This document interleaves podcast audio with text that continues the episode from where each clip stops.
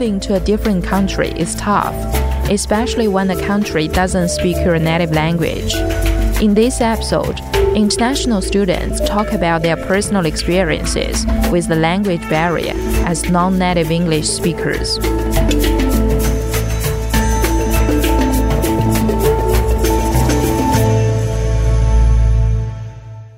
语言障碍比大多数人想象的更常见。如果你要去另一个国家旅行，那么你可能很难理解生活在那里的人。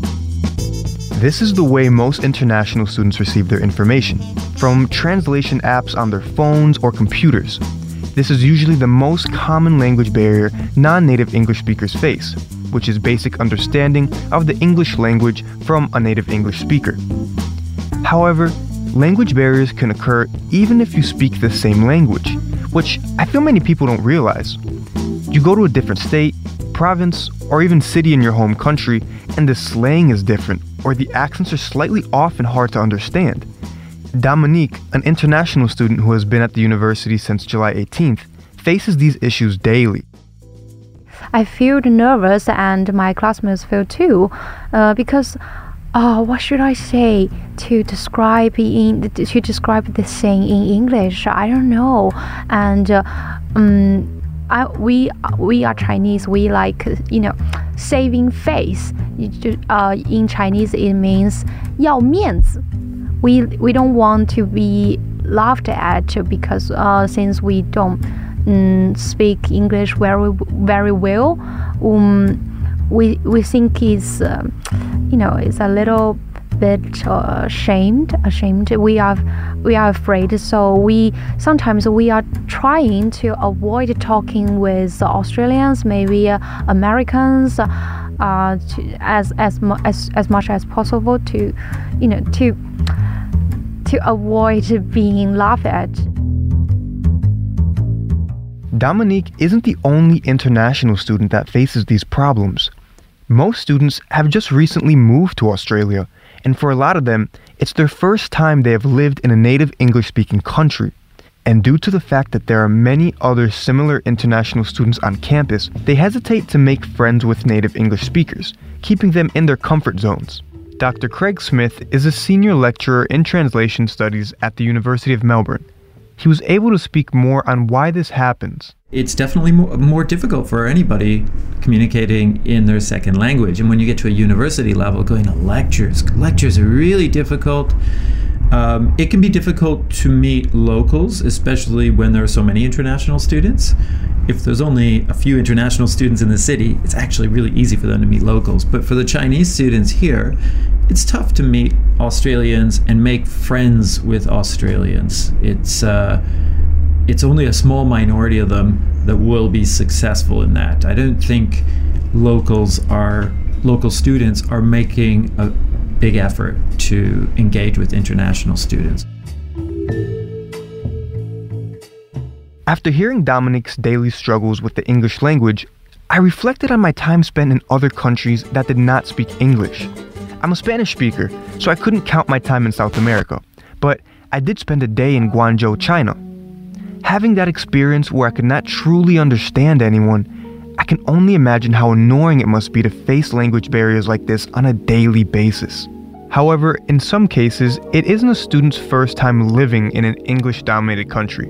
Gwen a recent graduate of the Masters of Journalism program here at the University of Melbourne, was an exchange student in Arkansas back in her high school days. Hearing her speak wasn't difficult for me at all. I could understand what she was saying and thought she even had great pronunciation for a native Chinese speaker. However, during our interview, she pointed out an on campus experience that stuck with her. There is one over experience happens to me is I going to get my breakfast in a cafe. Here. Here on campus, and I'm not going to name that cafe. Um, sometimes they will ask, "What's my name?" My name is Gwen and I think they look at my face and they just assume that they couldn't understand what I'm talking about. I say that I want a flat white and I want croissant and toasted. She just don't understand what I'm talking about. I think it's quite clear. She's like, pardon, and she say, oh, language problem. I was quite surprised that white is the coffee I get every day, and it's easy to pronounce. I know croissant is a little bit difficult, but I think you still can get that. But she was like, um, "Can you tell me again? What do you want? What do you want to get?"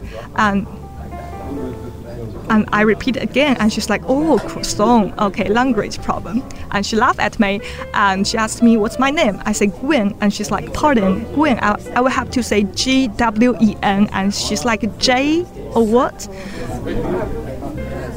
Yeah. So that was your personal experience. With That's my personal experience with and the cafe here. with the cafe here. Yeah. And I was another thing is I got a cinnamon roll and a croissant, and she gave me two cinnamon rolls.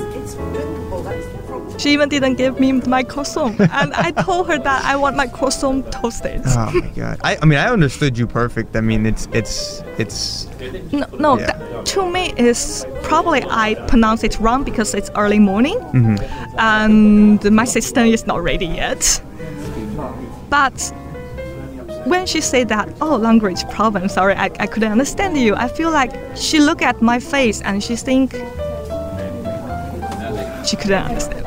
So she even verbally out loud said yeah, she language problem. verbally out say language problem and she laughed because she asked me again and I, I repeat again. We do that like two or three times. The only thing that made me want to cry is I didn't got my croissant. It seems the more I speak to my fellow international students, the more I realize that I too have been in similar situations. Although I'm a native English speaker, I've still come across my fair share of language barriers here in Australia. For example, something as simple as lemonade means something completely different to me than it does here in Australia. For me, lemonade is a fresh squeezed lemon juice accompanied by water and sugar, then served in a pitcher on a hot, sunny southern day. You get done mowing the lawn and look back at the table in the backyard and realize your mom dropped off a nice glass of the refreshing tart drink. However, when I was working as a waiter in my first job in Melbourne, a customer asked for lemonade.